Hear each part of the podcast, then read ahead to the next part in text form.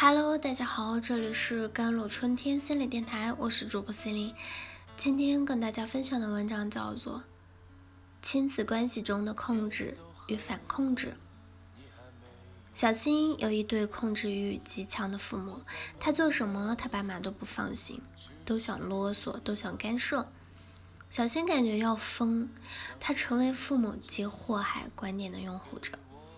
今年，小新经历了一段短暂的婚史。他恋爱不足三个月，突然领了结婚证，然后才通知我们几个姐妹，兴奋地说：“我总算为我的人生做主一次了。”我爸妈对我这个男朋友超级不满意，他们强烈的反对我们在一起，但我还是结婚了。还没等到我们反应过来，两个月后，他又领了离婚证。由于闪婚闪离，且还没有来得及补办酒席，他公司只有几个关系特别好的同事知道他这段经历。上个月，他公司有个称不上关系特别好，但还算熟悉的女同事要办婚礼，邀请他做伴娘。从没做过伴娘的小新喜出望外，当场就答应了。后来他与我们几个姐妹聚会的时候，才表达了自己的顾虑。我离过婚，去做别人的伴娘，人家会介意不？大家问，人家知道你离过婚吗？他摇头，他不知道，我没告诉他。大家又问，你们公司不是有几个同事知道了吗？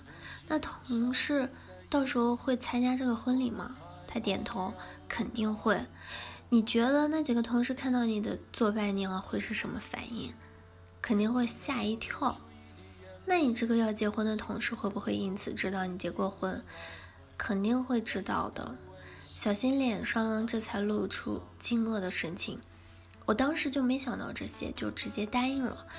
现在该怎么办啊？我都答应了，再拒绝也不好啊。我也不想让他知道我离过婚，我不希望那么多人知道。大家劝他，毕竟在中国文化里。伴娘是要没结过婚的，就算你不替新娘考虑，这事对你也不好啊，会让公司的人对你印象也不好，也会破坏你和同事的关系。他更纠结啊！天啊！可是我已经答应了，再让我拒绝，我很难开口啊。其中一个姐妹问他：“最近你没跟你爸妈联系吗？”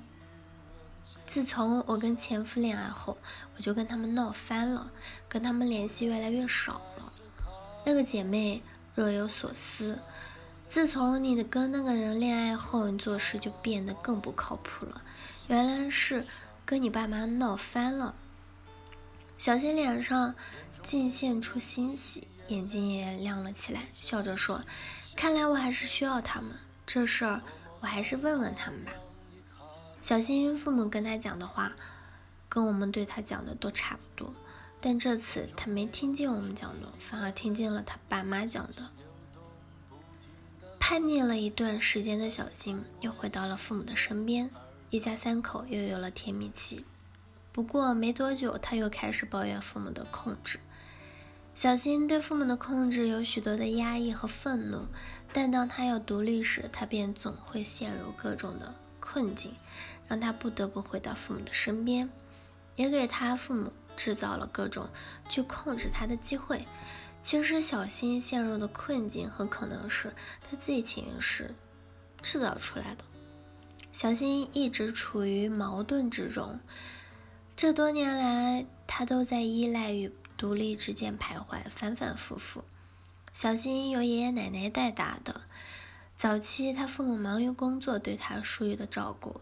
待到他读小学时，他开始呈现出各种的问题，导致他父母才不得不把注意力放到他身上。那些早期未能好好用心陪伴孩子的父母，突然发现孩子有那么多问题时，他们会陷入恐慌。自然而然的，他们开始积极的去管理孩子，去控制孩子，以缓解他们惶恐的焦虑。血缘关系中存在的控制与反控制，正是渴望链接的表现，也是爱与依赖的表达。爱与依赖无需道理，无需逻辑，通过我们的感受就可以辨别。最近，我问小新一个问题：假设让你回到童年，有两个场景。第一个是你爸妈不批评你，不控制你，但你无论做什么事，他们从来都看不到，总是把你当空气一样忽视你。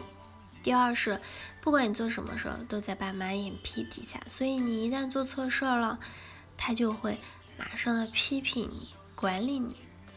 你更喜欢哪个场景呢？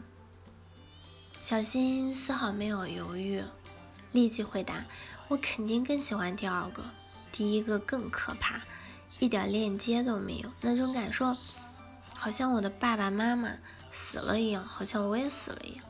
他骂我，至少证明他们重视我，而且证明我们在一起活着。话没说完，小新已经泪流满面了。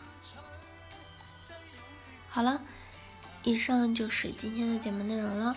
咨询请加微信公众号 jlct 幺零零幺，或者添加我的手机微信号幺三八二二七幺八九九五，我是 c 令我们下期节目再见。